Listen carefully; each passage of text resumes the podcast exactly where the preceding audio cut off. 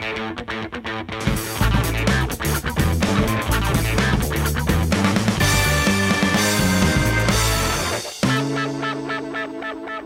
raz vás vítam na ekonomických rečiach a uh, dneska by som chcel uh, v rámci diskusie o uh, degrowte uh, privítať nášho hostia, uh, Tomáša Imricha Profanta uh, z Ekonomickej univerzity v Bratislave. Ďakujem za pozvanie. A uh, známeho analytika Ines, Roberta Chovanculiaka, uh, Dobrý večer. A ja, a ďakujem za pozvanie. Po tomto kostrbatom úvode ja len stručne načetnem, že 60 e, minút e, sa chceme baviť bez vás a nasledujúcich 30 minút s vami. Aby som to zjednodušil, e, bude veľký priestor na otázky po základnej debate, ktorú sme si nejakým spôsobom zaramcovali a dúfam, že tá debata bude stať za to. Eh, my aj z tohto vydania ekonomických rečí urobíme záznam eh, na YouTube na vršku, takže keď si nestihnete zapísať ten kľúčový argument eh, do vašej obhajoby, tak ho potom nájdete na YouTube.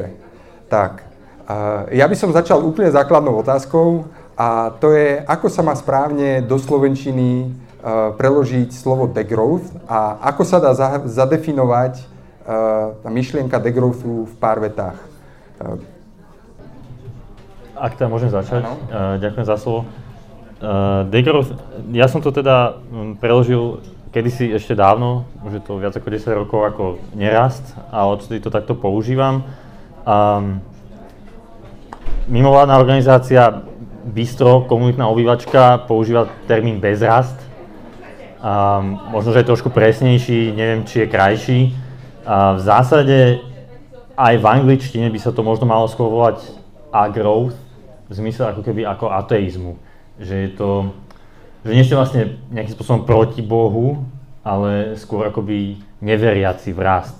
Tam, je tam samozrejme predpoklad toho určitej akoby zmenšenia tej ekonomiky, ale primárnym cieľom samozrejme nie je zmenšovať ekonomiku, primárnym cieľom je zlepšovať uh, udržateľnosť a život uh, ľudí.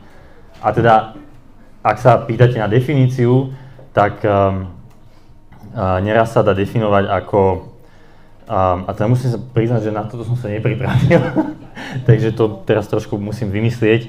Um, je to postupný pokles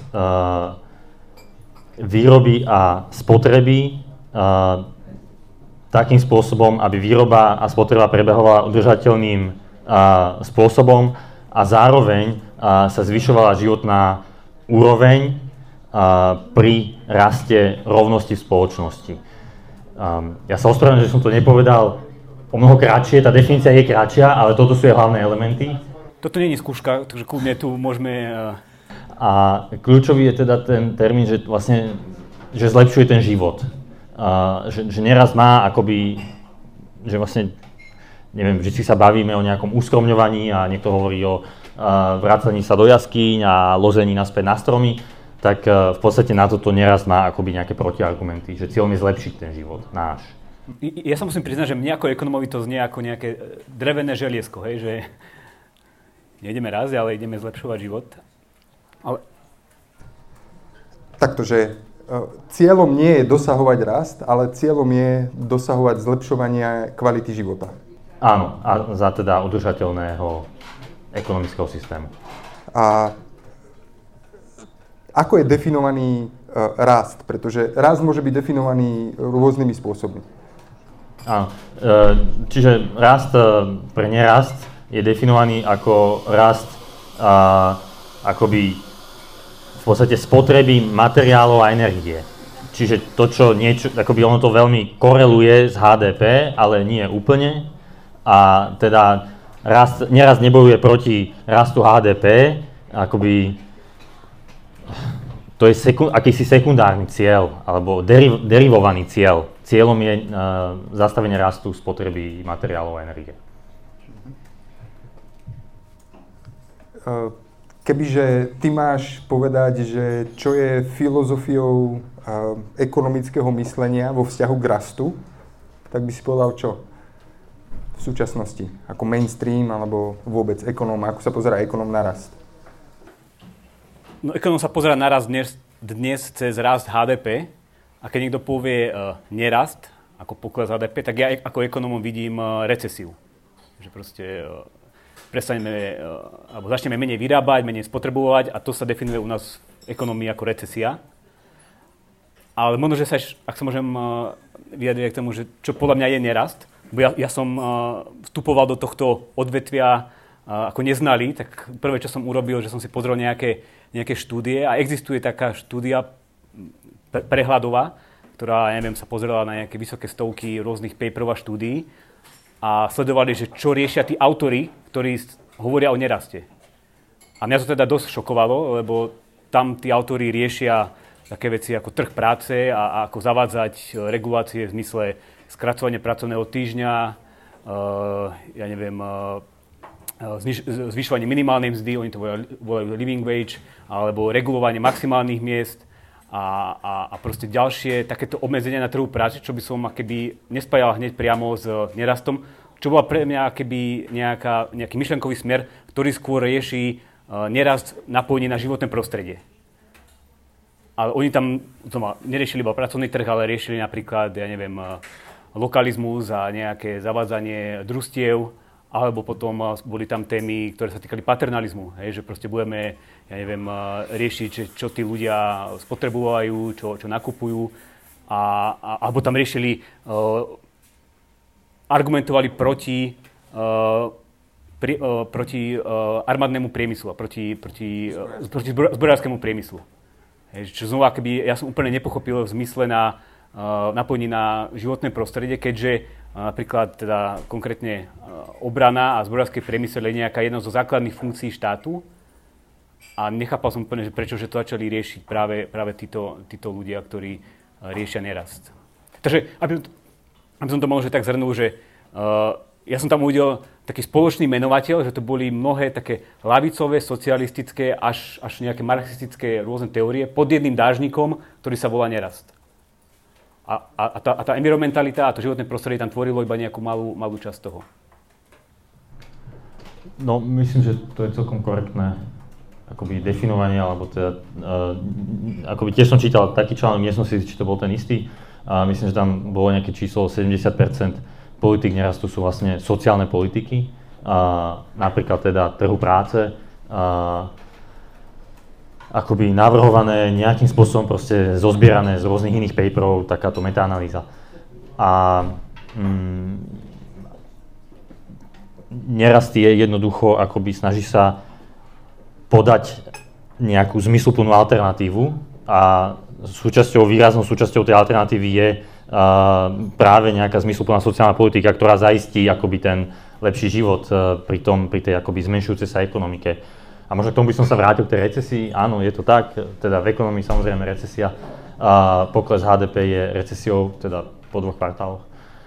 A v neraste e, ten rozdiel je v tom, že je to vlastne plánované, kdežto recesia je niečo, čo je neplánované a nechcené, čiže v neraste je to plánovaná vec. No a je spojená samozrejme s politikami zamestnanosti. Je tam výrazne diferencované, aké sektory akoby majú klesať a aké majú rásť. A teda tá politika zamestnanosti, aby ľudia neprichádzali o zamestnanie, ako aby to tu nebolo ako za veľkej krízy. A, a, aký je rozdiel medzi uh, nerastom a plánovanou ekonomikou potom? No, tak samozrejme uh, je tam viacero vlastne prúdov, uh, to čo aj teraz spomenul kolega. Uh, nie je to centrálne plánovaná ekonomika, ak uh, na toto narážate? Mňa to napadlo, keď sme sa bavili, keď ste rozprávali o tých uh, pracovných miestach, ako zabezpečiť, aby tie miesta vznikali a podobne. Áno, tak je tam, akoby existuje politika, ktorá je súčasťou akože nerastových politík, čo neznamená, že všetci, čo nejakým spôsobom súhlasia s nerastom, súhlasia s tou konkrétnou politikou, a to je vlastne právo na pracovné miesto, a čo je v podstate niečo, čo teda bolo aj za minulého režimu, a teraz e, to nemáme.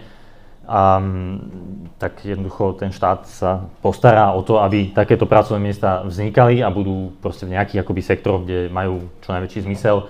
Akože my vlastne nemáme problém s nejakým dostatkom pracovnej síly, skôr naopak.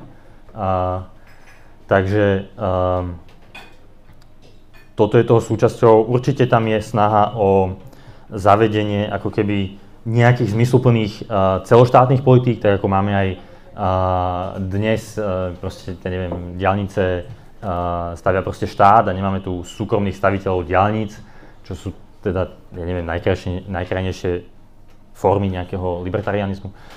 Ale zároveň teda nerast vo svojej podstate usiluje o decentralizáciu. Má o mnoho bližšie k demokratickej, ekonomickej demokracii, kde teda firmy nie sú vlastnené pár majiteľmi, ale vlastne ich vlastne zamestnanci.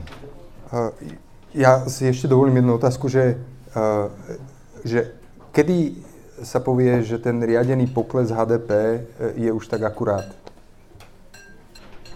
Tak v zásade to základné číslo je asi tých 350 častíc na milión častíc CO2, asi milión častíc takových vzduchu.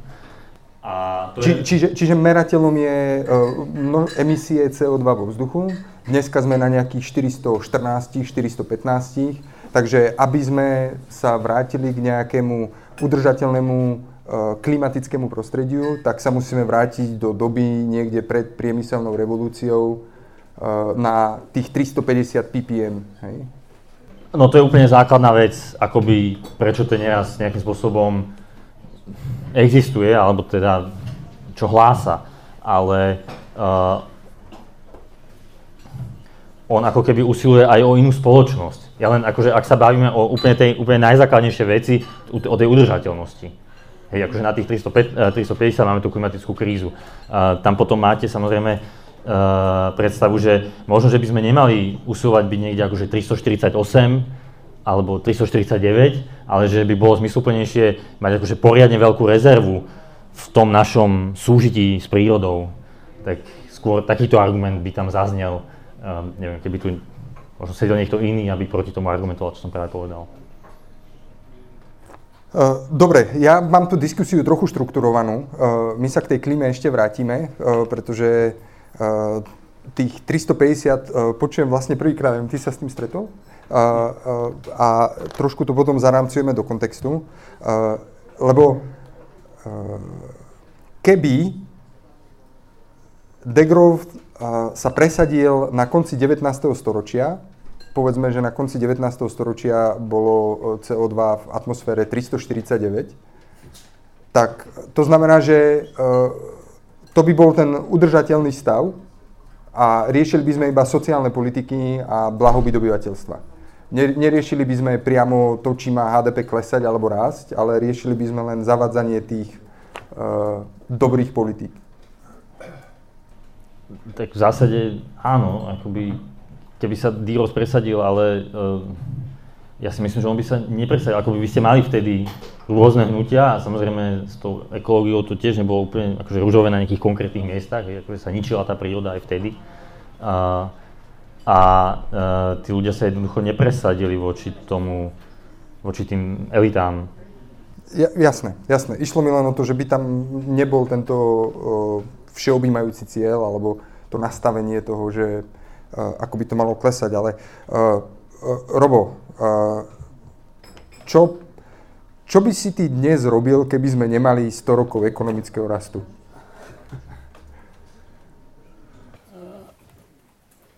To súvisí asi aj s tým, čo som povedal hneď ako prvú vec, že pre mňa ako ekonóma e, znie tá predstava, že môžeme e, ekonomicky klesať, alebo teda môže HDP klesať a zároveň môžeme zvyšovať blahobyt ľudí a že tí ľudia sa budú mať lepšie, ako to železné, drevené, želiesko. drevené želiesko. Že jednoducho to, to, to nedáva úplne zmysel, lebo my aj vidíme v histórii, že teda ľudia po dlhé 10 e, tisíce a e, rokov žili na nejakej úrovni e, svojho blahobytu, ktorá oscilovala mierne hore-dole, ale potom práve v tom 19. storočí vidíme tú hokejku, ktorá vystrelí hore a kde vidíme také tie veci, ako ja neviem, že klesá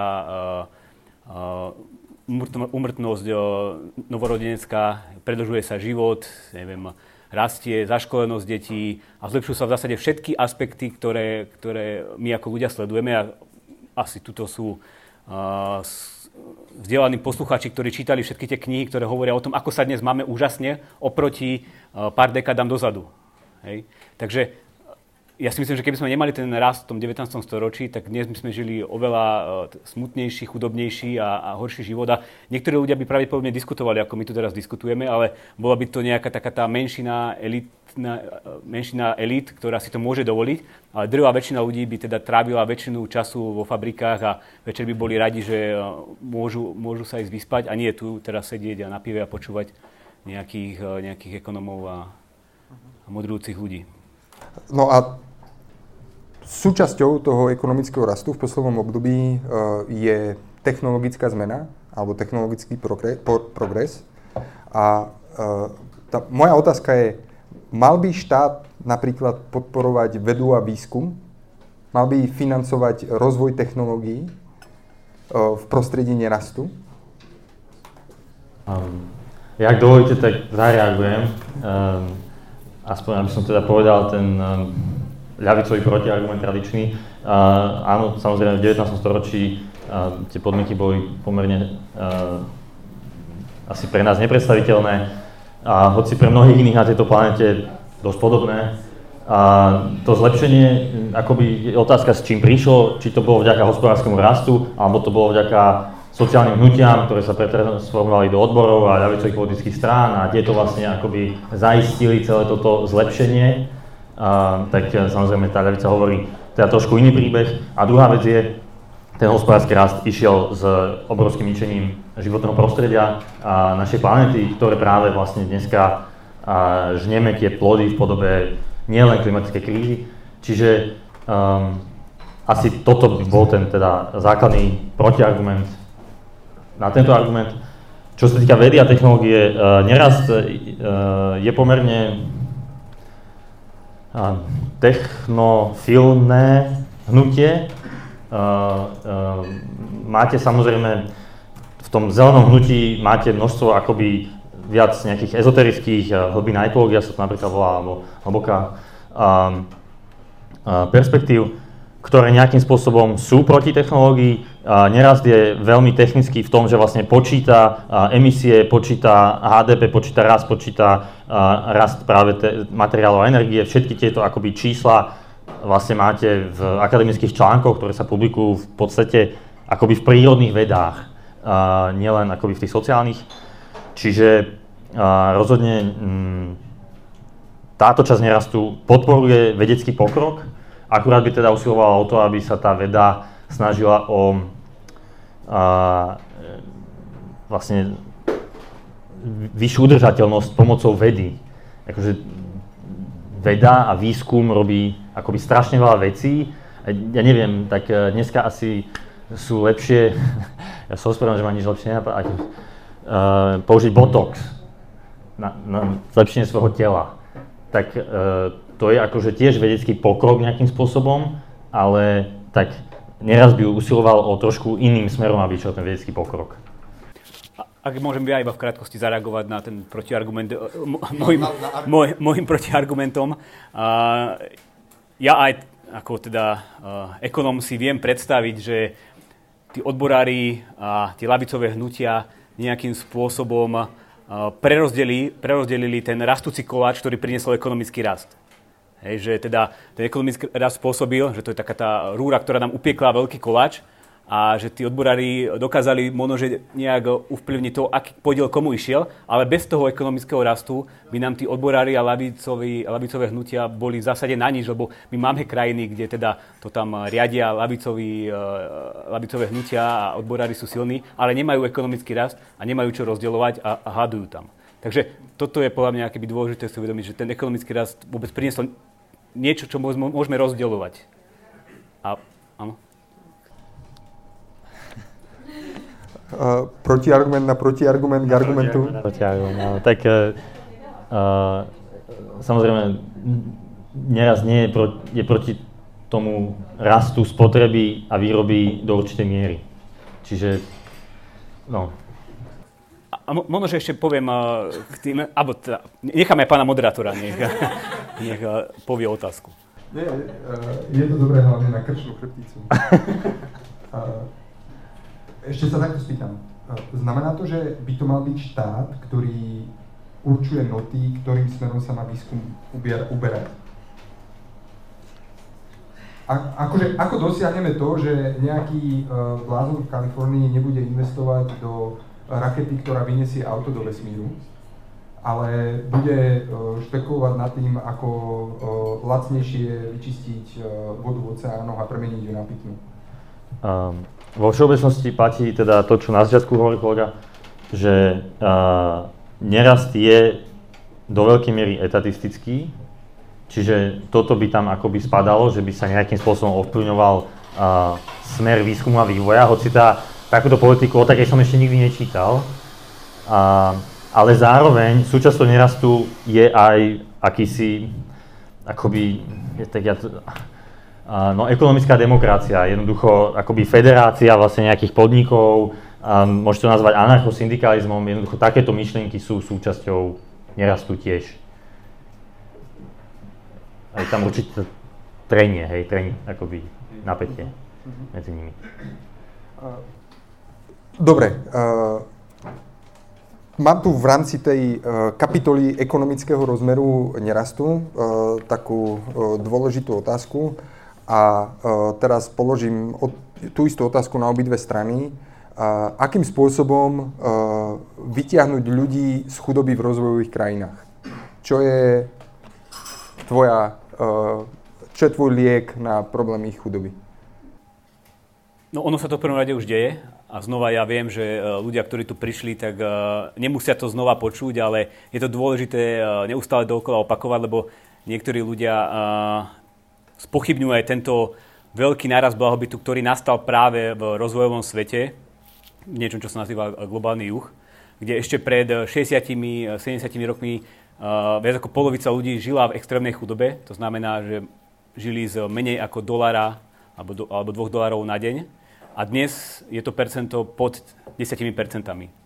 Napríklad v Číne, ktorá urobila to, čo my ekonomovia chceme, aby urobili všetky krajiny, že otvorila sa uh, trhom západným, začala uh, spolupracovať, vpustili tam investorov, tak v Číne ešte v 70. rokoch bolo, v extr- bolo v extrémnej chudobe viac ako 60 ľudí a dnes to nie je ani 1 Takže Čína je akoby úžasný príklad toho, ako krajina, kde naozaj tí ľudia doslova hľadujú častokrát, dokáže za jednu generáciu, alebo pár generácií sa dostať do stavu, kde už v zásade nemajú problém s extrémnou chudobou.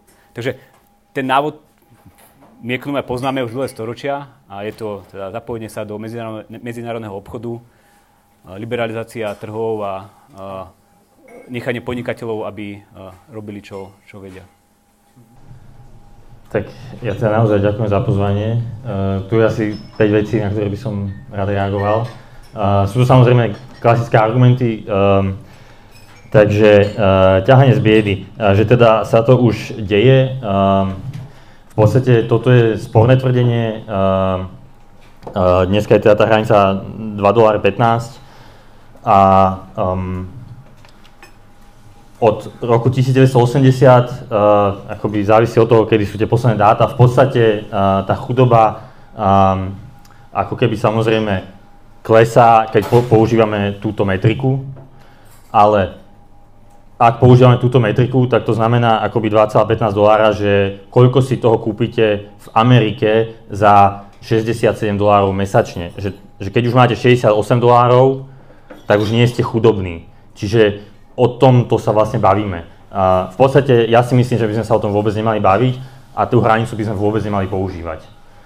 Ak použijeme zmysluplnejšiu hranicu, tak vonkoncom nie je jednoznačné, že dochádza poklesu. Naopak niektoré dáta ukazujú, ako by keby sme použili hranicu 8 dolárov na deň, alebo proste takúto nejakú inú hranicu, kde teda uh, uh, toho, čo je to chudoba, čo sa nazýva etická hranica chudoby a u nás samozrejme je hranicou chudoby 60 e, mediánu, čo je zhruba teda 460-470 eur, vo Francúzsku je to 1200 eur. Keby sme počítali, koľko ľudí má 1200 eur na svete, tak akože neviem koľko proste 7 miliárd, 7,5 alebo niečo také, hej. Ale vy, vy tvrdíte, že nerastie počet ľudí, ktorí majú vyšší príjem, ako je 470 eur na Slovensku? Uh, teda musím sa priznať, tieto dáta nepoužívam, akože ja sa bavím o tej hranici chudoby, ktorú používa Svetová banka. Pretože ako ten, tento názor vlastne hovorí, dobre, ako uh, definícia chudoby je stanovená na 2 eurá, Uh, mne to dáva zmysel. Ja si pamätám, že keď som bol na civilke, tak uh, mi to vychádzalo 84 korún na deň a z toho som musel prežiť ekvivalent nejakých 3 eur. Uh, ale ak tú hranicu stanovím na 10 dolárov na deň, tak aj tak počet ľudí, ktorý je nad 10 dolárov hranicou, rastie aj v tých rozvojových krajinách. No globálne tento počet akože od roku 1980, a akoby myslím si, že rastie. Akože ja mám graf teraz v hlave, ktorý je asi do roku 2013 a tam to akoby rastie. Keď dáte pre Čínu, tak to rastie úplne jednoznačne. Ale hlavne to sa bavíme o 4 miliardách ľudí, čiže aj keby klesal nejakým pomalým spôsobom, tak vôbec to neznamená, že je to v poriadku. No je, ale keďže narastol radikálne počet obyvateľov, tak ako nás zaujíma podiel ľudí v chudobe. A aj keď tú hranicu posuniem vyššie, tak v čase mne podiel ľudí klesá. No, ako, ja t- nemám tie najnovšie dáta pre tie rôzne etické hranice, ktoré existujú. Uh, ako vy... Ten graf, ktorý používam ja, ktorý proste vyšiel v roku, ja neviem čo, 2019, tak tamto jednoducho ten počet, počet ľudí uh, rastie, uh, ktorí sú chudobní. Absolútny počet. Um, potom teda Čína sa otvorila trhom. Čiastočne. Čína samozrejme čiastočne liberalizovala svoj trh, ale zároveň používa politiky, ktoré uh, stiažujú akoby nejakým spôsobom tú liberalizáciu, ak tak mám povedať. A myslím si, že finančným trhom sa neotvorila úplne a to je dosť zásadné. No a, a významnou súčasťou toho samozrejme boli a, národné politiky akoby industrializácie, ochrany časti týchto trhov, takisto ako to teda predtým robila samozrejme Korea a Tajvan. A významnou súčasťou toho je, ktoré politiky viedli k tomu poklesu chudoby v Číne, ktorý sa udial. Či to boli teda tie údajné politiky alebo čiastočné politiky liberalizácie, alebo či to boli sociálne politiky, ktoré sa vlastne diali akoby predtým, viac predtým, než v posledných rokoch.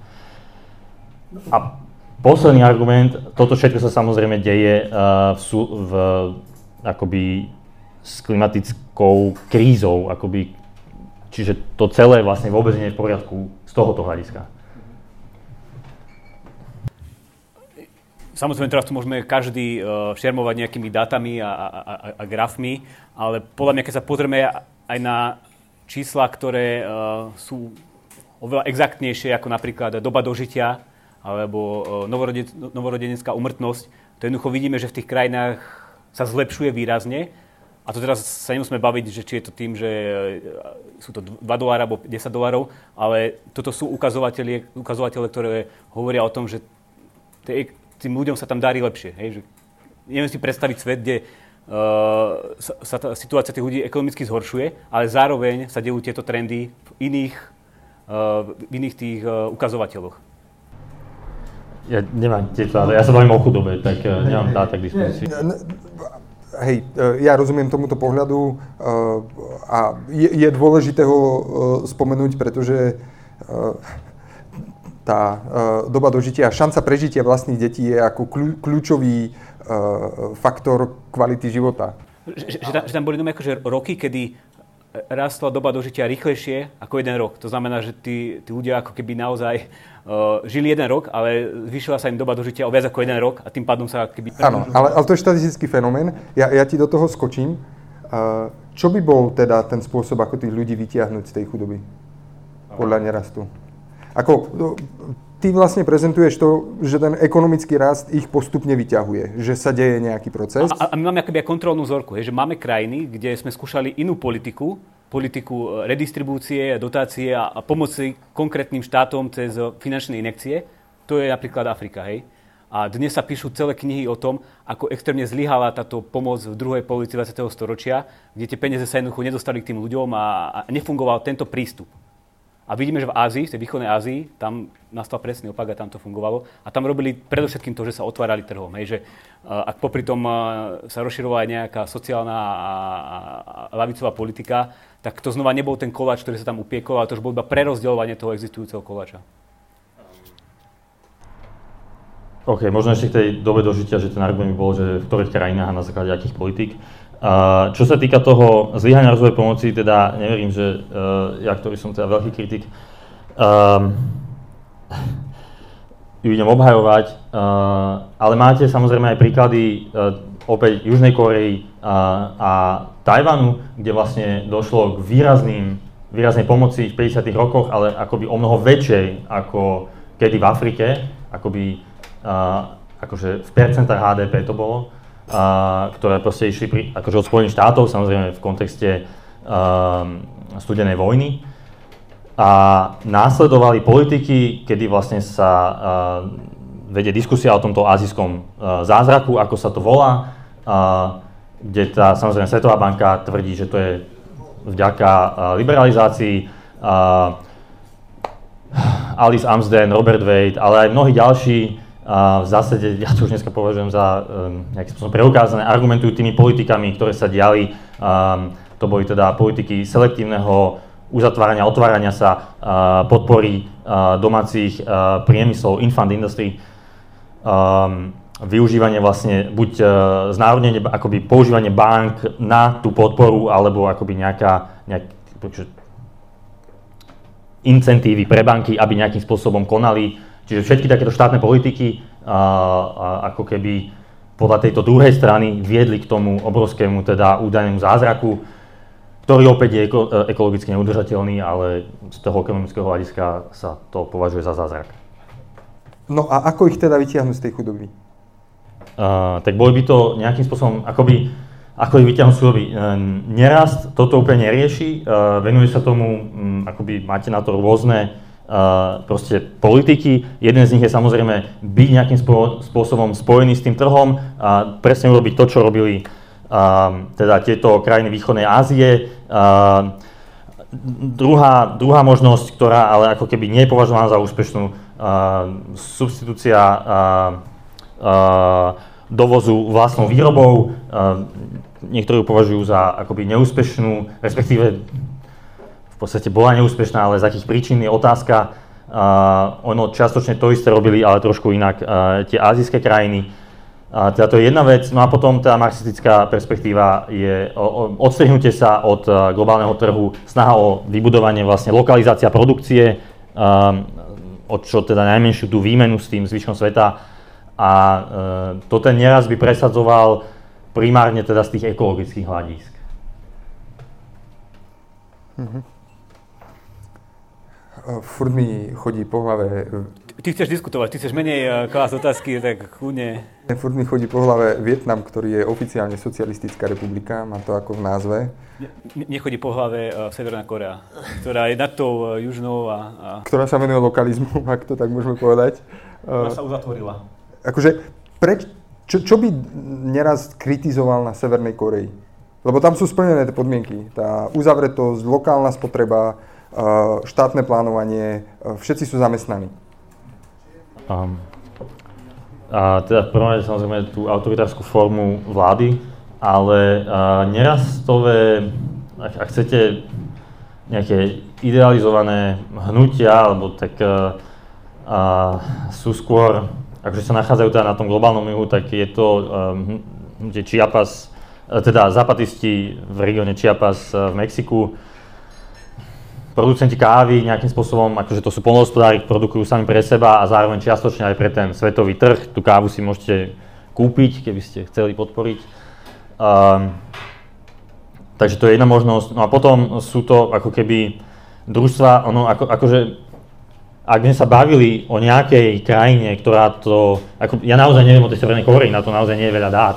A Kuba je typickým príkladom tej akoby vlastne revolúcie, ktorá sa udiala po 89., teda nemyslím tú prvú, ale kedy prišla o tú lacnú ropu zo Sovietskeho zväzu a musela sa vlastne transformovať tá ekonomika, čo sa nejakým spôsobom udialo. Teraz mm, Kuba je samozrejme chudobná krajina, ale v porovnaní s tými ostatnými na tom ako keby nie je až tak zle, čo sa týka tých indikátorov, o ktorých sme sa bavili. Takže že ju môžeme považovať ako za taký nejaký vzdialený príklad nerastu? Nie celkom, samozrejme, kvôli tej forme vlády. Ten nerast preferuje demokratickú formu vlády a aj teda tú ekonomickú demokraciu, čiže demokraciu v podnikoch a o mnoho väčšiu decentralizáciu. Nerast, ako i podľa môjho názoru, nie je úplne proti niektorým etatistickým ako politikám štátu, ale primárne usiluje o akoby vlastne čo najlokálnejšiu výmenu, čo najlokálnejšiu výrobu. Demokracia v podnikoch, ty sa chytáš? Vieš, o čom sa bavíme? Viem, o čom sa bavíme. Uh, teraz ja sa pokúsim vysvetliť, prečo my, ekonomovia, uh, nemáme až tak radi ten lokalizmus a, a, a a vlastne spájanie prívlastku demokracie so všetkým, eh, čo teda chceme, aby, aby, aby znelo, znelo dobre. Uh, teraz uh, už otec ekonomie Adam Smith, uh, keby som chcel začať úplne od, od základov, písal o dôležitosti delby práce, čo asi uznávate, že je dôležitý koncept aj pre ľudí, ktorí obhajú degrov a lokalizmus a nejaké, uh, nejaké de- demokratické podniky. No a keď chcete robiť e, akože hlbokú špecializáciu a hlbokú delbu práce a tým zvyšovať produktivitu, vy potrebujete aj rozširovať trh. Že to sa nedá jednoducho uh, dosiahnuť tým, že uh, vy sa uzatvoríte, lebo vtedy vy dokážete tú špecializáciu robiť iba veľmi na akby, nízkej úrovni a s tým je spojená nízka produktivita, uh, chudobnejší život. Aby, aby, som to, hej, aby som to približil. Pre, preto čipy nevyrábame v každej krajine, alebo, alebo že preto v, v Číne, v jednom meste, eh, Detang, vyrábame uh, jednu tretinu ponožiek z celého sveta. Že to jedno mesto, alebo tá jedna oblasť je taká efektívna a taká, taká vysokoproduktívna, že dokáže zabezpečiť každú tretiu ponožku vo svete. A vďaka tomu máme také dostupné tie, tie ponožky a vďaka tomu uh, sme, sme oveľa, oveľa bohatší. A že mne to implikuje, že automaticky, keby sme sa takto uzatvorili do takých lokálnejších uh, komunít, tak s tým je spojené ochudobnenie, ale aj e, zhoršenie životného prostredia, lebo e, čo znamená nižšia e, produktivita? To znamená, že keď chcem dostať nejakú jednotku blahobytu, potrebujem na to viacej nákladov a viacej nákladov znamená viacej použitých zdrojov, viacej energie a väčšie aj znečistenie. Um, áno, samozrejme, čiastočne, teda ja sa mi súhlasím, akoby to je logický argument. Uh, ten protiargument by znel teda máte v rámci ekologického hnutia predstavu niečo, čo sa niektorí to nazývajú bioregióny a, a to je teda ten cieľ, že teda vlastne že ten región má byť nejaká ako keby vlastne biologická jednotka, skôr než teda ekonomická, ktorá by usilovala uh, o nejakú najvyššiu efektivitu. Ako by vlastne tá efektívnosť nie je tá najvyššia hodnota, o ktorú usiluje daná spoločnosť. Um, teraz um, možno viac technicky orientovaný priaznivec nerastu, by nemal problém s importom z Číny, pokiaľ by bol akoby ekologicky udržateľný. A to je ten problém, hej, akože samozrejme to sem ide nejakou loďou, a, ktorá má nejaké obrovské emisie a a my máme obrovské množstva ako keby absurdných cestovaní vo svete takých rôznych produktov, akože možno, že nie ponožiek, ale nejakých iných produktov. Uh, no a akoby vy môžete mať ten región nejakej menšej veľkosti a mať vyrábať ponožky aj v Číne, ale aj na východnom Slovensku a potom možno akoby niekde až vo Francúzsku, ako, akoby a čím nechcem uraziť ľudí na východnom Slovensku. uh, Čiže takto by sa to možno nejako dalo o tom rozprávať. Teraz tá delba práce versus lokalizácia, teda áno samozrejme, čiže za delbu práce, ale to úplne nevylučuje tú lokalizáciu. Ja by som možno povedal, že to je spojené napríklad aj s mierou inovácií a vôbec schopností udržať technologický pokrok, ktorý máme. Že my keby sme sa uzatvorili do takýchto menších jednotiek, tak my nedokážeme ani udržať tie technológie, ktoré máme k dispozícii. K tomu, aby nám fungovali tu e, atomové elektrárne, my potrebujeme mať fungujúcu spoločnosť, ktorá spolupracuje naprieč krajinami a kde sú, do, ktoré, do tej spolupráce sú zapojené akoby milióny ľudí. Že sú určité technológie, ktoré nedokážete udržať v týchto malých komunitách a tie, ktoré dnes fungujú, oni fungujú iba vďaka tomu, že uh, žijú v rámci toho globálneho sveta a môžu využívať tie plody tých, tých technológií. Napríklad, ja neviem, tie malé komunity využívajú nejaké solárne panely, alebo proste majú vzdelaných ľudí, ktorí vyštudovali na vysokej škole a majú vedomosti o tom, ja neviem, ako, fun- ako pracovať v polnohospodárstve. Inými slovami, že tie príklady dnes úspe- úspešných malých komunít môžu fungovať iba vďaka tomu, že čerpajú z toho globálneho sveta tie výhody, ktoré mu ponúkajú. Ale keby sme všetci prešli na takýto život, tak to by bolo v zásade uh, návrat do, do stredoveku. Hej? Ne, nemyslím si, že by sme sa museli automaticky vzdať všetkých tých technologických výdobytkov, ktoré poznáme. Čo sa týka konkrétne teda jadrových elektrární, tak v prvom rade tie sú v podstate akoby nie sú obnoviteľným zdrojom, takže je to niečo, čo nerast minimálne... Ale je to bezemisný zdroj.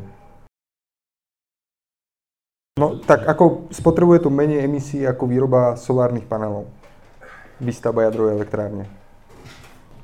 Po určitom čase, akoby samozrejme najprv musíte ju postaviť, čo teda nie je úplne bezemisné, a potom teda ťažíte urán a potom teda je tam tá otázka, inak teda ja som o tejto téme úplne nechcel diskutovať, uh, pretože sú určite povolanejší ako ja na tú kritiku. Kto, je tam otázka samozrejme toho ukladania, my to stále nemáme úplne vyriešené. Uh, v podstate pokiaľ to, to, to musí niekto strážiť, akoby keď to má rásť alebo ísť do nekonečna, tak tie náklady vlastne sa stávajú nekonečnými um, z logiky toho, ako funguje matematika ale ak aj by sme uznali, že teda jadro je zmysluplné, uh, to neznamená, že teraz budete mať akoby federáciu nejakých menších jednotiek, že toto jednoducho je nemožné. Uh, stále a ten základný protiargument je, že to, čo existuje dnes, je absolútne neudržateľné. Akoby, uh, my sme v situácii, že vlastne to, je, to sa stalo minulý týždeň, že sme prekročili v jednom dni 2 stupne od tej hranice 1820, alebo ja, ja si to presne nepamätám, uh, ktorá je teda tá základná hranica, o ktorej sa bavíme, uh, ktorá je v tej um, parískej dohode. Uh, to, čo sme sa pokúšali dosiahnuť, je 1,5. Um, tie 2 stupne to je samozrejme v jednom dni, to musí byť nejaký priemer, aby sme povedali, že sme prekročili 2 stupne, ale ako keby ten systém je absolútne neudržateľný, v ktorom dnes žijeme a no. preto je potrebné ho zmeniť. Chceš to komentovať? Ja sa vám môžem spýtať, že či, uh, ak by som teda zobral uh, tú tézu, že ten systém je dneska neudržateľný, čo asi tiež iba nejaká predikcia do budúcnosti, ktorá má nejakú pravdepodobnostnú uh, hodnotu, tak z toho automaticky neimplikuje, že my sa musíme vrátiť keby do, do stredoveku. Hej? Že uh, dnes už máme uh, uh, krajiny rozvinuté, ktoré dokážu ekonomický rast a zároveň v absolútnej hodnote uh, im klesajú klesá objem emisí, ktoré, ktoré produkujú. Teda my vidíme na tom západe, že existuje príklad ekonomického rastu, ktorý nespôsobuje uh, tieto negatívne externality vo forme uh, uh, zmeny, zmeny klímy. No ešte ich spôsobuje, aby sme boli presní, uh, ale klesajú... Alebo klesá ten absolútny uh, počet vyprodukovaných emisí. A to je akýby dôkaz toho, že môže byť ekonomický rast spojený aj s uh, absolútnym poklesom objemu emisí.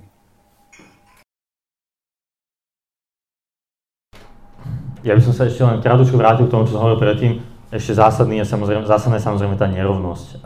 Kebyže akoby výra, ako ste hovorili, že vlastne poklesne bohatstvo s tým, že sa lokalizuje, a súčasťou nerastu je to prerozdelenie. Čiže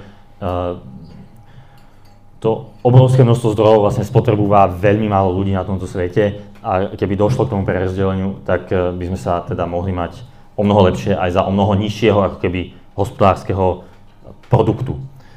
Tu vám to iba skočím, že podľa mňa preceňujete množstvo uh, bohatých ľudí a celkové ich bohatstvo, hej, že...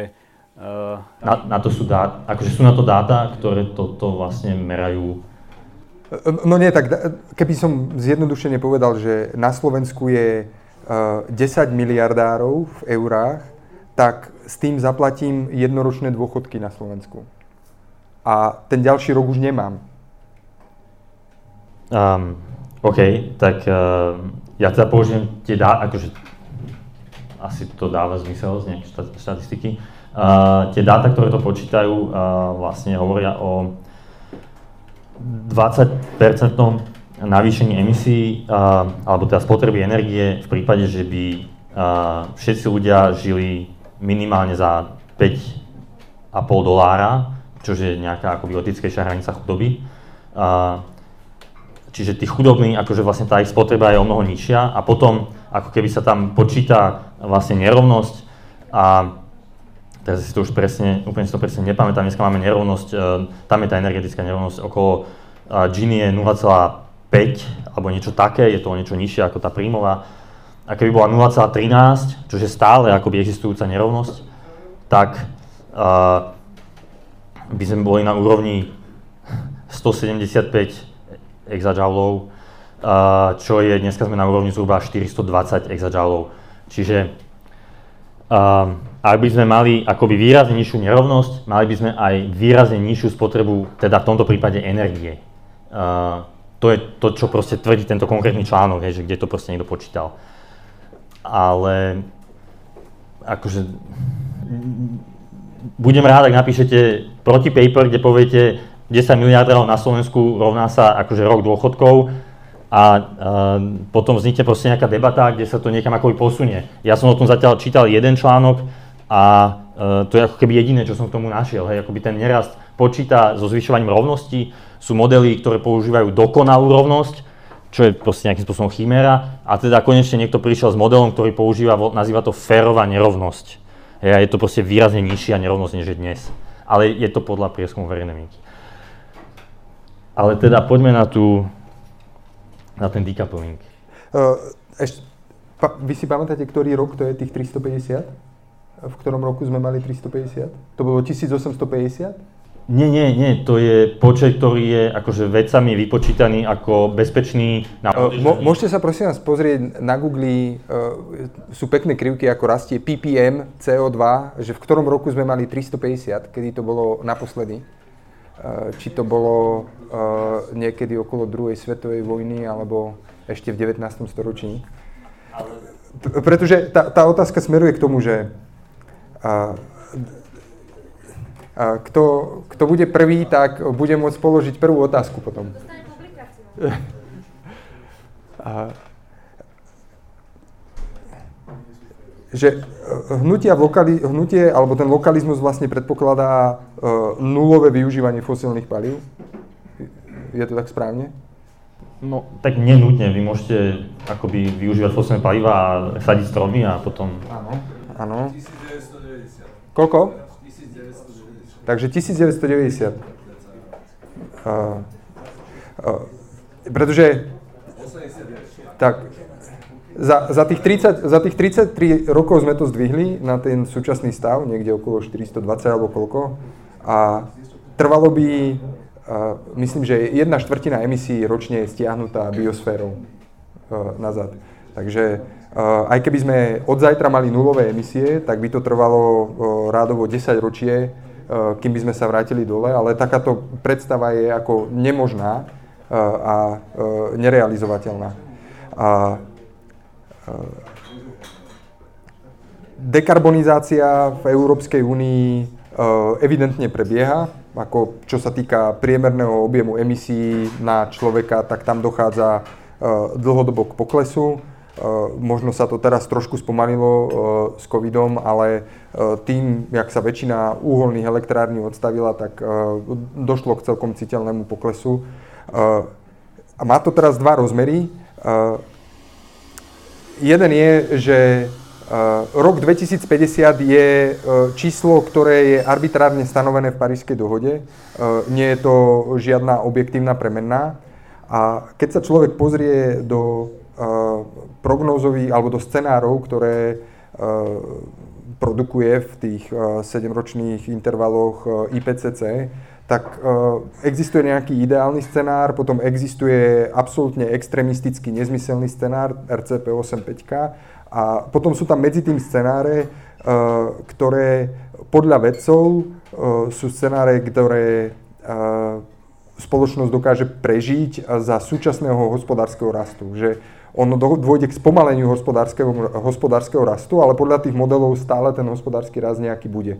Môžete si to predstaviť zhruba tak, že niekedy v roku 2100 uh, alebo nejakým spôsobom rastie uh, ekonomika do roku 2100 a to spomalenie je také, že nerastie uh, až do roku 2100, ale iba do roku 2096. Že to je akoby, ako keby niekoľko rokov nedošlo k rastu ekonomiky. Nie je to takým spôsobom to zníženie toho rastu, ktoré by znamenalo zhoršenie kvality života. Tam sa vlastne bavíme o, pri väčšine tých scenárov o tom, že život sa nebude zlepšovať tak rýchlo ako doteraz, ale bude sa zlepšovať. Toto je moment, keď sme si vymenili s Radkisom stoličky a vidíte, že je jeho naozaj téma CO2 extrémne baví, tak nech sa páči. OK, tak um, Čiže v podstate tri argumenty. Klesajú emisie v Európskej únii a teda dochádza údajne k absolútnemu decouplingu.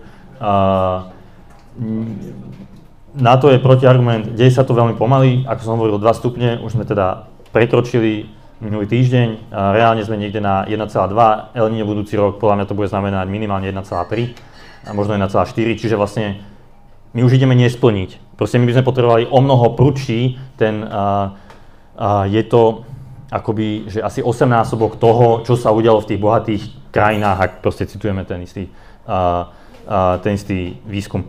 Uh, takže pred, akoby, čiže toto samozrejme nerast uznáva, ale toto je ten protiargument. Nedej sa to vonkoncom dostatočne rýchlo.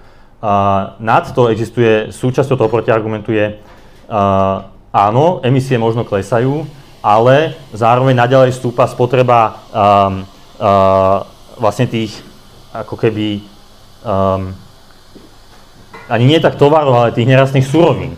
A na to, aby ste mali absolútny decoupling, potrebujete absolútny de- decoupling všetkého. Akoby vy, vy nemôžete do nekonečna spotrebovávať nerastné suroviny, pretože ak budete do nekonečna rásť, tak jedného dňa ich jednoducho vyčerpáte akoby z logiky definície konečnosti Zeme. Akože museli by ste do nekonečna kolonizovať nové planéty, ale teda mesiac, teda, alebo mesiac, uh, vesmír sa síce rozpína a myslím si, že počet planet uh, nie. Takže, uh, čiže to je ako keby druhý protiargument, hej, že absolútny decoupling um, je samozrejme aj v tých iných uh, kategóriách, nie len v emisiách. A tretí protiargument v tomto ohľade uh, uh, sa týka toho, že sa to deje v celom svete. Ono sa to deje v niektorých bohatých krajinách, ale globálne sa to stále nedeje tam stále stúpajú tie emisie. No a samozrejme, ono sa to nedie tak, že čím väčší ekonomický rast, tým väčší pokles emisí. A naopak, ako keby to, to, tam, tento vzťah je tam, povedzme, že minimálne nejasný. A nevieme, či sme náhodou nevyzbierali to najnižšie položené ovocie v podobe tých uh, um, uholných uh, baní. Uh, k scenárom IPCC uh, oni vlastne používajú teda ten koncept tých negatívnych um, akoby vlastne stiahovania emisí z atmosféry, čiže ja by som bol veľmi rád, keby vlastne teda vy, nielen pán kolega, ste mali pravdu ja by som sa mýlil a ten technologický progres, by nám skutočne zaistil ako keby proste minimálne tú našu životnú úroveň, teda bol by som rád, keby aj iným ľuďom na tom globálnom juhu ale jednoducho tie negatívne, tie technológie negatívnych emisí, na zber tých emisí ako keby vlastne nie sú, oni akože nefungujú. To je, to je viera v budúcnosť, čo samozrejme ide proti princípu akoby opatrnosti, čo je teda samozrejme princíp, ktorý je akoby v nejakých dokumentoch Európskej únie a my sa s ním v zásade tiež riadíme. Alebo teda neriadíme, mali by sme sa ním riadiť. K tomu by som len dodal tak, že na ušetrenie jednej tony CO2 sme v zásade investovali stokrát viacej ako na našu schopnosť zachytávať CO2. To znamená, kumulované investície do vývoja solárnych, veterných alebo iných e, energií boli ako historicky viac ako stonásobne vyššie a tá metóda zachytávania uhlíka je ona je fyzikálne efektívna, ona funguje, akurát je príliš drahá na to, aby bola dostatočne rozšírená. Či už je to zachytávanie zo vzduchu, alebo je to zachytávanie emisí pri výrobe, ale je, to je otázka, ako či sa máme spoliehať na to, že to vymyslíme nakoniec tak, že to bude uh, dostatočne ekonomicky efektívne a je pravda, že uh, mnohé tie scenáre, ale aj Európskej komisie, aj uh, Shell, ktorý robí scenáre, tak počítajú s tým, že táto technológia bude časom. Ale odbilo presne 8 hodín. Nie, nie, počkaj. Ale ja som tu teraz moderátor, sme sa vymenili.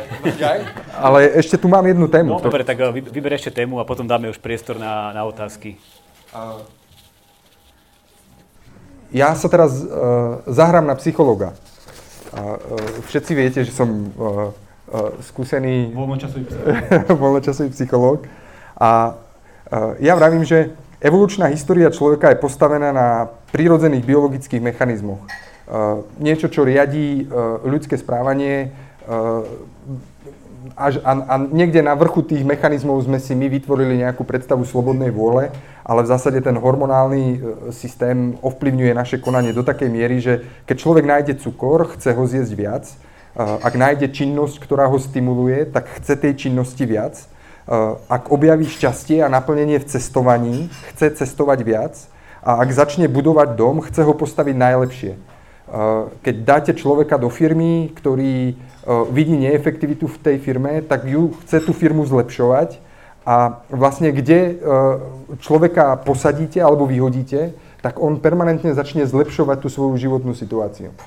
A ja mám pocit, že ten nerast očakáva od človeka zmenu v tejto psychológii osobnosti v tom, že ten človek bude spokojný s tým, čo má a nebude túžiť po tom, čo nemá. A ako sa k tejto zmene dopracovať uh, bez násilia v demokratickom zriadení. OK, tak uh, ja sa pokúsim o empirické vyvrátenie tejto uh, predstavy ľudskej prírodzenosti. Čiže existujú v histórii mnohé príklady civilizácií, ktoré vlastne zničili ten svoj priestor, tak ako to robíme dnes my, ale existujú príklady civilizácií, ktoré to neurobili, ktoré boli schopné akoby tak zregulovať svoje súžitie s prírodou, a, že jednoducho a, žili udržateľne. A, toto je ako keby hlavný argument proti myšlienke tragédie občiny, ktorá bola vlastne takto ako keby empiricky vyvrátená. Koho myslíte? Ktoré civilizácie? Tak ako, ako by mňa teda napadá uh, Iriači v 17. storočí v Japonsku. Tam vlastne dochádzalo k odlesňovaniu. Oni zaviedli mechanizmy, kto kedy ako môže ísť do lesa, si nazbierať napríklad drevo, takým spôsobom, že teda potom už to drevo a, vlastne ho neprečerpávali. Akože je to veľmi jednoduché a ako, proste ako keby tu, akože ak by sme súhlasili s tým konceptom ľudskej prírodzenosti, čo ja si nie som istý, či úplne platí medzi psychológmi konsenzus, tak uh, ho jednoducho tá racionalita týchto Japoncov budúcich, uh, starých Japoncov, vlastne prekonala. Asi myslíš výskum Elino Ostrom? Áno, napríklad, ale nie len jej. Prekonávanie rôznych teda tých tragédií obecnej pastviny. Áno, obecne, no, občin, a, a, a oni to väčšinou riešili tým spôsobom, že zaviedli nejaké pravidlá, ktoré im umožňovali to, že keď každý sa snažil nejak sledovať svoj blahobyt, tak vždycky tam niekto stál a klepol mu po prstoch, keď chcel napríklad viacej vyrúbať alebo viacej vyloviť rýb alebo, alebo niečo podobné. A takéto niečo pomerne dobre funguje v nejakých lokálnych oblastiach, kde je dobre zadefinované nejaké spoločenstvo, ale práve ten problém, ktorému my dnes čelíme a ktorý tak dobre uh, tu zaznel ako zadefinovaný, je to, že my potrebujeme na úrovni celého sveta niečo podobné. A toto je práve ten problém, hej, že uh, dnes nie je problém uh, alebo nie je problém, je menší problém množstvo emisí, ktoré produkuje západný svet, Európa, Amerika a, a Japonsko, ktorí spolu vyprodukujú menej ako iba samotná Čína. Ale my potrebujeme akéby do tohto uh, celého procesu uh, znižovania emisí, ak teda naozaj čaká nás veľká tragédia, tak my potrebujeme dostať celý svet. A práve to by očakávalo, alebo to by vyžadovalo nejakú zmenu uh, myslenia a prirodzeného fungovania tých ľudí. OK, tak akože my máme tiež globálne príklady funkčných politík, akože typicky teda najčastejšie sa používajú freóny a zastavenie zväčšovania oznovej diery. čiže možno, že sa to dá, no ale samozrejme to, čo potrebujeme o mnoho to, to, to není príklad, pretože freóny neznamenali obmedzenie blahobytu Aha. žiadneho človeka. Okay. To, to, to nemôžeme Aha. používať. Je to dobrá dohoda, sme radi, že sa to stalo, ale to není dobrý, dobrý príklad. Um, čo sa... OK, tak to bola moja reakcia. Takže uh, som si nepripravil žiadnu ďalšiu, lebo som si myslel, že to bude stačiť ako konkrétny príklad globálnej politiky, akože uh, Uh, áno, my potrebujeme akože obmedziť ľudí. Uh, možno, že taký argument, ako fungujú ľudia, OK, ľudia, hm, hej, akože chcú nejak zlepšovať svoj blahobyt, fungujú na základe nejakej uh, snahy, čo vidia u susedov, Um, ale mnohí potom napríklad môžu sú schopní aj robiť akože niečo pozitívne. Ja teda použijem um, recykláciu. Tak ľudia vlastne dneska akože o mnoho viac recyklujú ako kedysi. Proste bola tu nejaká štátna politika a zároveň robia to všetci susedia, tak vy to robíte tiež. Čiže uh, akoby ľudia sú uh, podľa mňa do veľkej miery aj determinovaní nejakým svojim uh, prostredím, preto ten nerast, akoby samozrejme, hej, niekde to musí začať, je to trošku vajce sliepka, ale um, vy viete použiť nejaké štátne politiky, ktorým nejak zregulujete správanie, a zároveň ľudí viete nejak motivovať, proste nudging môžete použiť a, a takéto veci. A jednoducho možno, že takýmto spôsobom by sa k tomu dalo prispieť. Ale teda áno, je to dosť zásadná zmena. Ja sa to pozerám tak, že ten e, nerast môže byť e, dobrá nejaká e, filozofia človeka, ako žiť. Že proste má leží mu na srdci to, že uh, teda planéta sa, uh, alebo životné prostredie na planete sa zhoršuje a on k tomu nechce prispievať. Ale nie je to úplne najlepšia politika, keď povieme uh, nejakomu politikovi, že teraz ty uh, zaveď uh, nejakú novú reguláciu alebo uh, ja, ja som nečakal, že vás presvedčím. Ale... Ty to treba naznačiť, že ja, ja si akože a priori nemyslím, že uh, keď sa človek koná, e, teda, keď sa človek e, rozhoduje e, s tým štýlom, že bere do úvahy aj životné prostredie, napríklad tá recyklácia, z ktorej sa do určitej miery stalo také náboženstvo, hej, že recyklujeme aj to, kde to nedáva úplne ekonomický zmysel a ľudia to robia presne preto, lebo si myslia, že tak pomáhajú planete a robia to ich susedia. Takže niečo podobné sa môže stať aj, aj pri tom neraste, ale uh, bol by som skeptický, skeptický k tomu, keby sme očakávali, že to teda zavedie nejaký úžasný politik, ktorý uh, príde s nejakou super politikou. Musí to ísť aj z dola. Áno, no. Dobre, uh, ideme na otázky. Môžeme asi na otázky. Uh, počkať, ja som sľuboval prvú otázku. Uh, hen tam pán, uh, ktorý nám zistil 89. rok. No bol to 87. No, tak, tak iba polovičku otázky. No. Čiže tlačením na ekológiu, ktorá, e, keby som to zaramcoval, tak sa bavíme o tom, že zelený rast, to je napríklad elektromobilita, e, e, aj solárne panely, ktoré si nechávame vyrábať v zahraničí, ktoré znamenajú ťažbu nerastných surovín v zahraničí, ktorá je náročná na emisie. A my tu máme potom pocit, že tu nám máme menej emisí, ale pri vzniku tých surovín dochádza k emisiám v zahraničí. Takže ich vyvážame ďalej. Nakupujeme napríklad všetko z Číny, kde je neekologická výroba, alebo z Indie, alebo z Bangladeša.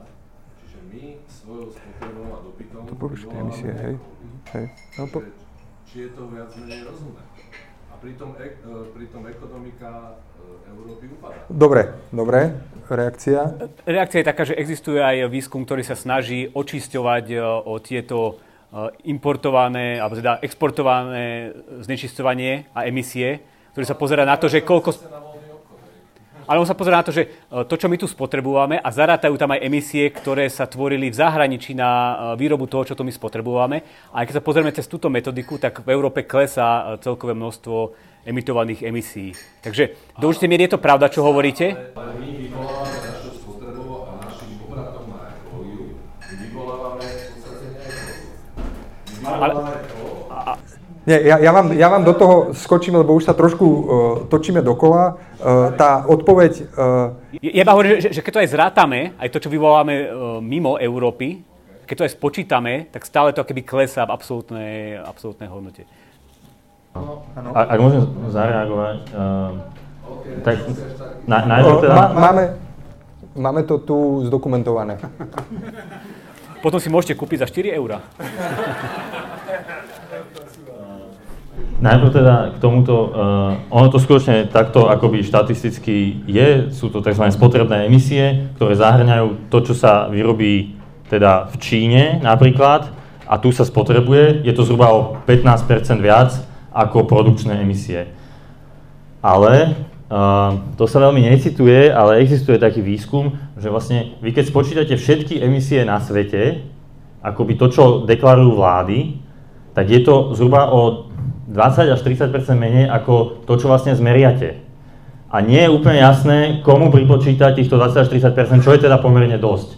Čiže, ale áno, akože to sú tie dáta a ten protiargument potom je to, čo som hovoril, že to klesá príliš pomaly. Ja len aby som podporil to, čo ste povedali, tak akoby je, je to vlastne z medzinárodnej, myslím si, že uh, energie, uh, agentúry pre energiu, International Agency, Energy Agency, že by sa vlastne muselo zo 40 násobiť ťažba kobaltu a lítia, keby sme teda chceli akoby prejsť na tie elektromobily. Hej, takéto nejaké číslo, ešte som to rýchlo hľadal, um, dá sa to dohľadať. Takže je to enormné, to by som len tým chcel povedať, že akože toto síce teda čiastočne platí, ale ten náraz je enormný a dneska samozrejme, tak áno, jedného dňa možno budú solárne bagre, ale dneska ešte nie sú, no. Nie, oni budú skôr elektrické a, a my budeme e, mať konečne poriadne fúzne reaktory. A, a, a takto. E, ináč ten kobalt je len dočasný problém, pretože my tie katódy uh, budeme používať uh, tie druhé, tie LFP a tam to je o mnoho menej náročné. A zase uh, človek je taký taký nešťastný druh, ktorý ako náhle má niečo málo, tak príde na nejakú fintu, ako to získať iným spôsobom. To som chcel povedať, že keď sa tu teraz bavíme o teda emitovaní CO2, čo je reálny problém a spôsobuje to teda e, globálne oteplovanie, ale tom, myslím, že to bol druhý argument, ste spomínali aj to, že nám dochádzajú niektoré zdroje a používame stále viacej materiálu a že toto je udržateľné, tak my ekonomové radi hovoríme, že to je udržateľné, lebo my nie sme e, kobylky, ktoré e, budú míňať zdroje hlava, nehlava a potom sa raz zobudia a zistia, že ich nemajú. Ale máme nejaký cenový mechanizmus, ktorý dokáže signalizovať, keď niečo dochádza. A presne ako si povedal, keď niečo začne dochádzať, rastie toho cena, ľudia hľadajú substitúty, používajú toho menej, používajú to iba na to, kde to naozaj potrebujú. A, a jednoducho nájdu spôsoby, ako prekonať to, že teraz sa zdá podľa nejakých výpočtov, že potrebujeme 40 násobok nejakého, nejakého materiálu. Takže takýchto predikcií bolo v minulosti už XY od uhlia, ropy a neviem čo všetko nám malo dôjsť, ale nedošlo kvôli tomu, že máme tu našťastie ten cenový mechanizmus a podnikateľov, ktorí dokážu uh, tieto problémy uh, riešiť. Takže tento case by som povedal, že je oveľa silnejší na strane ekonomov, než teda ten problém s CO2. Uh, ďalšia otázka. Jo, jo, OK. No ja by som sa chcel opýtať, teda hovorili ste, ak sa nemýlim, že ten neraz ide v súlade s demokraciou, ako keby, že nie je totalitné režimy, ale demokracia. Ako chcete zachovať demokraciu a zároveň zakazovať ľuďom veci? Um, tie politiky sú rôzne, niektoré sú daňové, iné sú teda aj takéto uh, zákazové.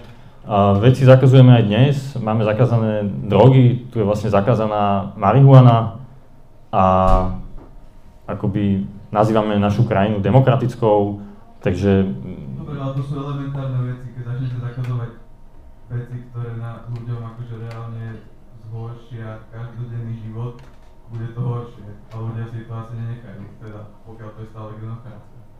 Uh, áno, samozrejme, keď si to nenechajú a zvolia si takú formu, ktorá to odmietne, akoby to je niečo, čo ja povedzme propagujem, ale ten neraz je samozrejme veľmi slabý um, akoby v tých našich demokratických spoločnostiach. Akože naj, údajne najeko, alebo najekologickejšia, hoci vlastne nie ekologická strana, progresívne Slovensko je za hospodársky rast.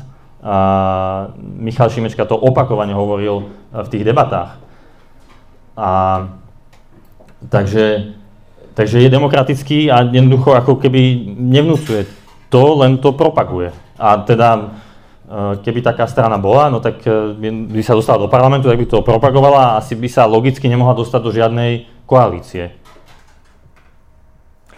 Ja len pripomeniem, že e, druhá kapitola aktuálneho programového vyhlásenia našej vlády e, sa volá Podpora trvalo udržateľného hospodárskeho rastu.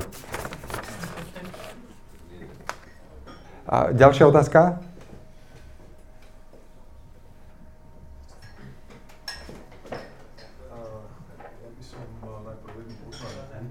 práve s tou otázkou toho udržateľného, ale nie rastu, ale rozvoja to, že to smer tak píše, to nemôže byť predsa kritérium, to nemôže byť argument. Ja som v tejto debate troška, ja som Tomášov kolega, a ja som troška pociťoval, že to bola hra dvaja na jedného. To je fér. Moderátor, moderátor, miesto toho, aby kládol aj nejaké e, zložité otázky aj svojmu kolegovi, čo chápem, je to kolega, ale presne tá otázka, ak máme kontrapozíciu nerast, rast, tak moderátor by sa mal pohybovať desi v tých otázkach udržateľného rozvoja. A tam sa cez túto nejakým spôsobom, to čo už od 87. od Brundtlandovej správy je bežne používaný pojem, má svoju teóriu a tak ďalej. Čiže, čiže toto je taká ako troška e, poznámka k tejto veci. A ja by som sa a chcel by som sa opýtať, chcel by som sa opýtať jednu vec, že generačne, ja tu o 20 rokov s veľkou pravdepodobnosťou nebudem. Vy všetci, dúfajme, že to tak bude, tu budete. Nemyslíte si, tí stúpenci rastu, dokonca vynechávajú aj udržateľné, že vaše predstavy môžu ohroziť vás, vaše deti, vašich vnúkov, ohroziť celú ľudskú civilizáciu. Uvažujete niekedy aj týmto smerom? Alebo zostáva len tá otázka, že zachraňuje nás rast a nič viac než rast. A kto chce niečo iné, ten chce diktatúru, ten chce totalitu, totalitu a tak ďalej. Čiže toto je moja otázka, aj taká generačná na vás. Či máte niekedy pochybnosť, že či rast je skutočne to, čo túto civilizáciu, napriek všetkým tým údajom, ktoré už nie sú, jasne sú relativizované, to je arbitrárne 2050 a tak ďalej, ale že či vy osobne na základe toho, čo viete z ekonomiky, či si aspoň občas pripustíte, že treba byť aj skeptický. Ďakujem. Ja myslím, že môj Twitterový účet je uh, skeptický ekonom a Eh, ja som skeptický eh, každý deň a každou hodinou a v, v navrhovaní riešení. Robert povedal na začiatku, že ekonómovia ako sledujú ten rast prostredníctvom HDP. Ja som chcel k tomu povedať, že je to kvôli tomu, že nič lepšie nemáme a HDP je nástroj predovšetkým štátov. Ekonóm môže sledovať rast bohatstva e, v rastúcej spotrebe, e, môže sledovať rast bohatstva v predlžovaní doby života, e, v kumulácii nejakého fyzického kapitálu, môže ho sledovať prostredníctvom rastúcej priemernej mzdy alebo podielu v zamestnanosti. A priznám sa, že za môj krátky život sa môj životný štandard tak zlepšil a a to ja sa 20 e, rokov živím mudrovaním. Ja som vlastne veľmi ruku k dielu nepriložil a, a nemám ako dôvod pochybovať e, o tom raste ako takom. A ja tým nechcem povedať, že udržateľný rast, e, ktorý je na úrovni 1%, a ja by som teraz presadzoval rast, ktorý má byť na úrovni 3%, žiadne takéto mierky nemám. Ja si naopak myslím, že spoločnosť, v ktorej je zabezpečený rešpekt vlastníckým právam, rešpekt k jednotlivcovi a k jeho slobode, automaticky generuje inštitúcie a pravidlá, ktoré bránia nezmyselnému drancovaniu.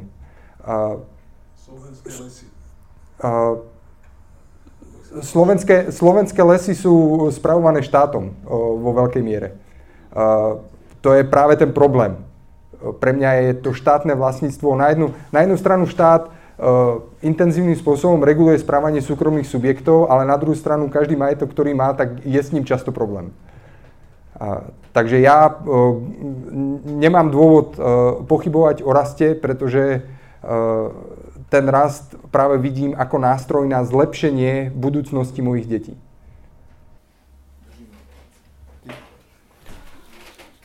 Ja v zásade súhlasím, možno, že iba dodám, že uh, ľudia zvyknú uh, podceňovať, aký dôležitý uh, je rast a aké dôležité môže byť každý, každé 1%, každý jeden percentuálny uh, bod.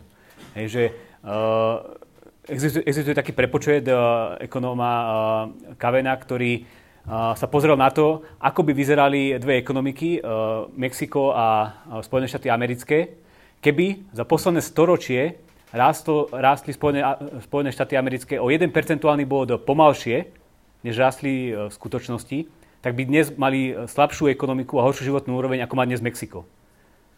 A práve preto, že tam je ten exponenciálny rast a, a, a takto dôležité je jeden, jeden percentuálny bod, ja si tiež myslím, že pre moje deti je, bude dôležité to, že či budeme mať rast do 0,5% alebo 2%, pretože to môže spôsobiť diametrálne rozdielný život. A ja chápem, že sú, je možné, že v budúcnosti budú s tým spojené nejaké problémy v životnom prostredí, ale tie sa dajú lepšie riešiť, keď jednoducho máte násobne bohatšiu spoločnosť, než keď ste chudobní. Uh, ďalšia otázka? Ďakujem. Šimon Žďarský meno moje, tak ja na úvod len pár faktov. Čo sa týka rastu HDP a zlepšovania životnej úrovne, tak e, dnes to už neplatí, ako to píše Wilkinson Pickett v knihe Spirit Level, kde vlastne v západnej Európe e, nevychádza tá korelácia rastu HDP a zvyšovanie životnej úrovne. A naopak tam e, platí to, že čím je väčšia rovnosť v tých štátoch, tak tým je väčšia životná úroveň. Hej, to je dané na tých štúdiách tej knihe ďalej k tomu znižovaniu emisí v západných krajinách, tak je to veľmi málo, je to 0 až 4 My by sme potrebovali 12 až 16 eh, každoročne, aby sa nejakým spôsobom naplňali tie klimatické ciele. Čo sa týka nerastu a rastu a tak ďalej, tak napríklad na tom neraste hm, ja nie som nejakým spôsobom ideologicky zameraný. Nejde len o to, aby táto planéta tu ostala aj pre moje deti, pre moje vnúčatá, alebo ja, neviem, čo tu bude po nás a to tempo, akým sa tá planéta ničí, akým proste tie druhy vymierajú a tak ďalej, ma proste trápia. Mám pocit, že je to nejaký irreverzibilný proces.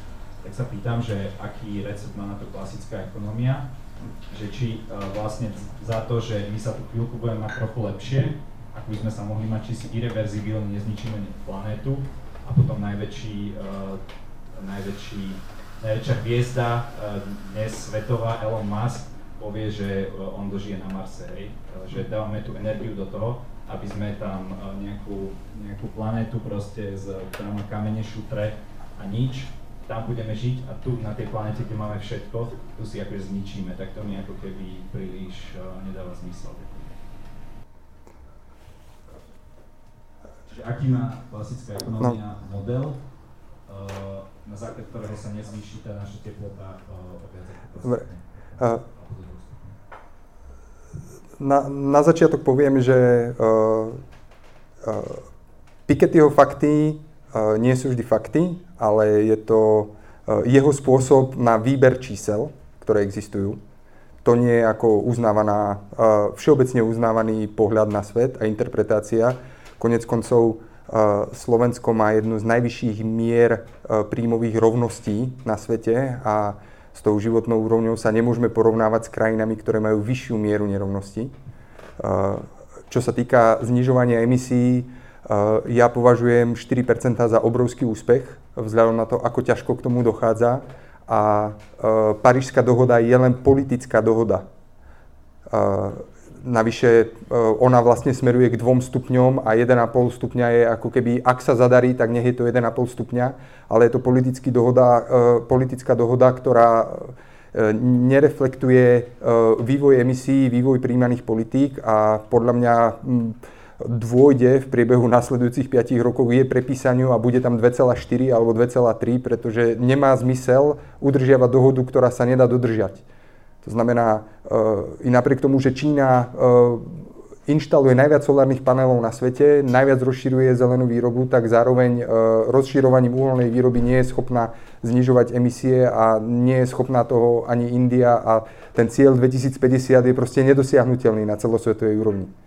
To by fakt musel vzniknúť ten uh, fúzny reaktor, aby uh, sme zrazu nejakým zázrakom dokázali skokovo znižiť emisie. To je vec toho cieľa. A tretia vec, uh, ako ekonomia je spoločenská veda, ktorej poslaním nie je riešiť otázku oteplovania a vymierania živočišných druhov. Uh, ekonomia je veda, ktorá vie povedať, že ktoré politiky budú viesť k nejakému stanovenému výsledku alebo nebudú viesť k stanovenému výsledku. A ekonomia preto napríklad hovorí, e, že uhlíková daň, e, plošná celosvetová uhlíková daň by bol ako najsuper efektívnejší nástroj, akurát e, politika je zase proti tomu, pretože nie je ochotná zaviesť rovnakú uhlíkovú daň na celom svete. A je to celkom prírodzený dôvod, pretože, ako som sa tu snažil naznačiť, e, tie rozvojové krajiny e, vidia to, že môžeme cestovať e, naprieč celým svetom a oni chcú cestovať tiež a zažívať ten svet a necítia potrebu sa obmedzovať. A ekonomia je tu potom na to, aby nám povedala, že namiesto našich masívnych investícií do elektromobilov, ktoré majú minimálny dopad na budúce zvyšovanie teploty, my by sme mali skôr špekulovať na to, ako investovať zdroje v rozvojových krajinách, aby si oni nemuseli prejsť uholným a plynovým obdobím, tak ako sme si ním prešli my. Že ekonomia nám môže povedať, že tie naše investície tu v Európskej únii sú, majú strašne nízku pridanú hodnotu z pohľadu dosahovania cieľa, ktorým je čo najnižšie oteplenie Zeme. Ja by som možno iba dodal, že e, okrem toho, čo si všetko ty povedal, tak ekonomia je to je na to, že nám dokáže povedať alebo porovnať rôzne spôsoby riešenia problému. Hej, že ja s tebou súhlasím, že tiež nechcem žiť na planete, kde uh, budú vymierať živočichy a kde sa bude zhoršovať životné prostredie a ako si to vykreslil, že to bude v zásade uh, neostinný priestor pre, pre život. Ale keď sa pozrieme na tú druhú alternatívu a jej náklady, tak tie môžu byť taktiež veľmi zlé a môžu spôsobiť veci, ktoré sú nepekné. A existujú ekonomické štúdie ekonomov, ktorí sa pozreli na to, čo by priniesol napríklad degrowth. Že keby sme zastavili rast a otočili ho a začali sme klesať, tak eh, by to do roku 2100 prinieslo desiatky mŕtvych ľudí, desiatky miliónov mŕtvych ľudí v rozvojom svete a ľudí, ktorí žijú v extrémnej chudobe, ich počet by sa znova navýšilo niekoľko miliard. Inými slovami, že aj tá druhá alternatíva voči tomu, čo máme dnes, môže priniesť nejaké negatíva a tie negatíva môžu byť veľmi, veľmi nepekné a my ako ekonomia si nemôžeme predtým zatvárať oči a tvrdiť, že teraz, keď máme niečo, čo prináša nejaké negatívne externality, tak rýchlo to zrušíme, celý systém a zavedieme niečo úplne iné, čo môže spôsobiť ešte oveľa násobne väčšiu tragédiu. Tak možno len zareagujem, že teda predpokladám, že tá štúdia súčasťou toho modelu nerastu nebol, nebola tá redistribúcia výrazná, ktorú neraz presadzuje. To neviem, že či... No asi tak ne, predpokladám, že nebola, že to bol iba nerast, akoby iba pokles rastu HDP a nie pokles rastu. To, to, to, neviem, to neviem potvrdiť, ale akby uh, my máme nejaké skúsenosti s redistribučnou politikou, ktoré som tu napríklad popisoval, čo sa týkalo uh, Afriky a druhej, druhej polovici 20. storočia, uh, že tá predstava toho, že my dokážeme nejak presúvať bohatstvo medzi uh, krajinami a, a, a, a naprieč celým svetom, nie je taká, taká jednoduchá. Hej? Že keď zabijete ten ekonomický rast tam v tom rozvojovom svete, tak sa to nedá automaticky že nerozkrajate maskovú firmu a nepomôžete tým ľuďom, ktorí tam budú hľadovať. Že to nefunguje tak jednoducho. Že rozkrajaná masková firma e, má tisícnásobne menšiu hodnotu ako celá pohromade. je, je tu taká, taká špekulácia a opačné tvrdenie by asi tiež bolo špekuláciou, akože máte tam nejakých diktátorov, ktorí proste tie peniaze použijú, teda to tých diktátorov vlastne podporuje, ktorým dodáva zbranie. Keby tam bol akože nejaký demokraticky zvolený politik, ako by vlastne fungoval, akože, takže asi takým smerom by išla protiargumentácia. Tak ešte, ešte otázky, ak mne sa zdalo, že sa tam ešte hlásili nejakí ľudia. Už ste mi to zobrali stier, ale na, začnem otázku zase nejakým faktom, že bez toho 200 lietadla, 200 najbohatších ľudí spotrebujú toľko emisí ako zhruba 30 tisíc Britov, čiže 60 tisíc Slovákov. A cítil som, že je uhlíková daň globálne zavedená tým riešením, zhodnete sa aspoň na tom, že ten rast sa zmení na udržateľný rast a ten nerast bude vlastne v podstate rast, ale očistený od toho, tú uhlíkovú stopu? Európska únia sa snaží o zavedenie uhlíkovej dane, volá sa to CBAM na dovoze a momentálne prebieha pilotná verzia, keď sa iba počítajú emisie, ešte sa neplatí. Ale Čína už pripravuje podanie na VTO, lebo tvrdí, že je to porušenie pravidiel. India sa nevie rozhodnúť, či to bude dodržiavať alebo nie. Chcem tým naznačiť, že zavedenie uhlíkovej dane globálne je obrovský politický problém, aj z toho dôvodu, že tá uhlíková daň má úplne iný dopad na ľudí s nadštandardne vysokými príjmami, ako je Európa, a úplne iný dopad na rozvojový svet. A teraz je otázka, že či by tá sadzba mala byť rovnaká. Ako z pohľadu nejakej jednoduchej ekonomie určite áno, aby sa nerozliš- ne- neprenášala tá výroba z jedného kontinentu na druhý podľa sadzby, ale e, z pohľadu sociálnych dopadov aj ekonomických dopadov na danú krajinu by to malo úplne rozdielne e, výsledky, keď to ale tak poviem. Keď sa na to pozeráme ekonomicky. V rámci jednej krajiny, v rámci jednej krajiny, ak má existovať uhlíková daň, tak samozrejme ekonom povie, že mala, každá jednotka tóny CO2 by mala byť zdanená rovnako a bez ohľadu na to, či vznikne svietením, uh, cestovaním, uh, umývaním prádla, čohokoľvek keď sa zaťažia produkty ako napríklad cement, tak by mali byť celosvetovo rovnako zaťažené. A to by bolo práve inhibítorom práve tých zmien, po ktorých voláme, že zrobme energiu ekologickejšie, stávajme ekologickejšie a bez ohľadu na to, že či je to, lebo ten čínsky cement má polovičnú cenu, ale stále tá daň by mala byť rovnaká. Takto, zrovna cement není taký veľký problém, pretože on sa veľmi neexportuje a myslím, že Európa dokonca aj vyváža nejaký cement ale, ale povedzme, že ocel. Uh, to, je, to je asi taká diskusia ako daň z tabaku. Uh, vo Francúzsku stojí krabička 12 eur a daň z tabaku je tam 10 dohromady. Hej. Keby bola 10 u nás, tak to má významne iný dopad na slovenského fajčiara, ako má tam vo Francúzsku. A teraz ako mala by byť čínska ocel zaťažená sadzbou, ktorá motivuje čínskych producentov znižovať emisie, alebo by mala byť zaťažená sadzbou, ktorá v Európe e, motivuje znižovať e, producentov celé emisie. Tam, tam smeruje tam otázka, že ako určiť tú jednotnú sadzbu. Nordhaus sa o to snaží, píš, dostal za to Nobelovú cenu, teraz vydal nový DICE model, v ktorom to e, znova prepočítaval a vychádza mu to niekde okolo 80 až 100 eur, dolárov na jednu tonu a čo z hodov okolností korešponduje s cenou povolenky momentálne v Európe. Ale akým spôsobom by toto dopadlo na tie azijské krajiny, tak on, on to počíta na úrovni celého sveta. Mne, mne príde, že tie krajiny by si to dosť odniesli, takto vysokú daň. Ak teda, či sa zhodneme, tak eh, neraz by samozrejme usilovalo čo najmenší obmedzenie importu a exportu nejaké zmysluplné.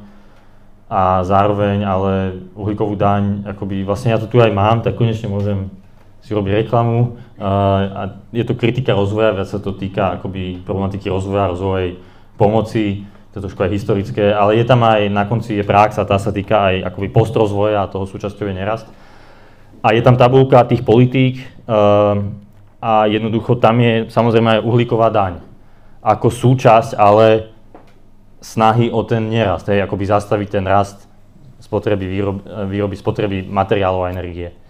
Uh, čiže tam sa asi nezhodneme, ale tak inak uh, je to proste nejaká politika, ktorá môže byť zmysluplná. Posledná otázka.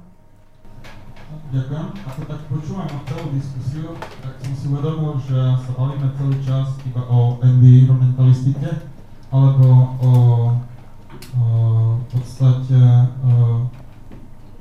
v rozvojových krajinách a nákladoch na život v nich. A ja by som sa rád opýtal otázku nie na tú makroekonomiku, ale na tú mikroekonomiku. A neviem, či niekto z vás niekedy uh, podnikal, tak ma zaujíma skôr pohľad na nejaký time management alebo na hajrovanie ľudských zdrojov alebo na realizovanie kapitálu, čo sa týka mikromanagementu podniku. Ďakujem. A ako to súvisí s tým nerastom?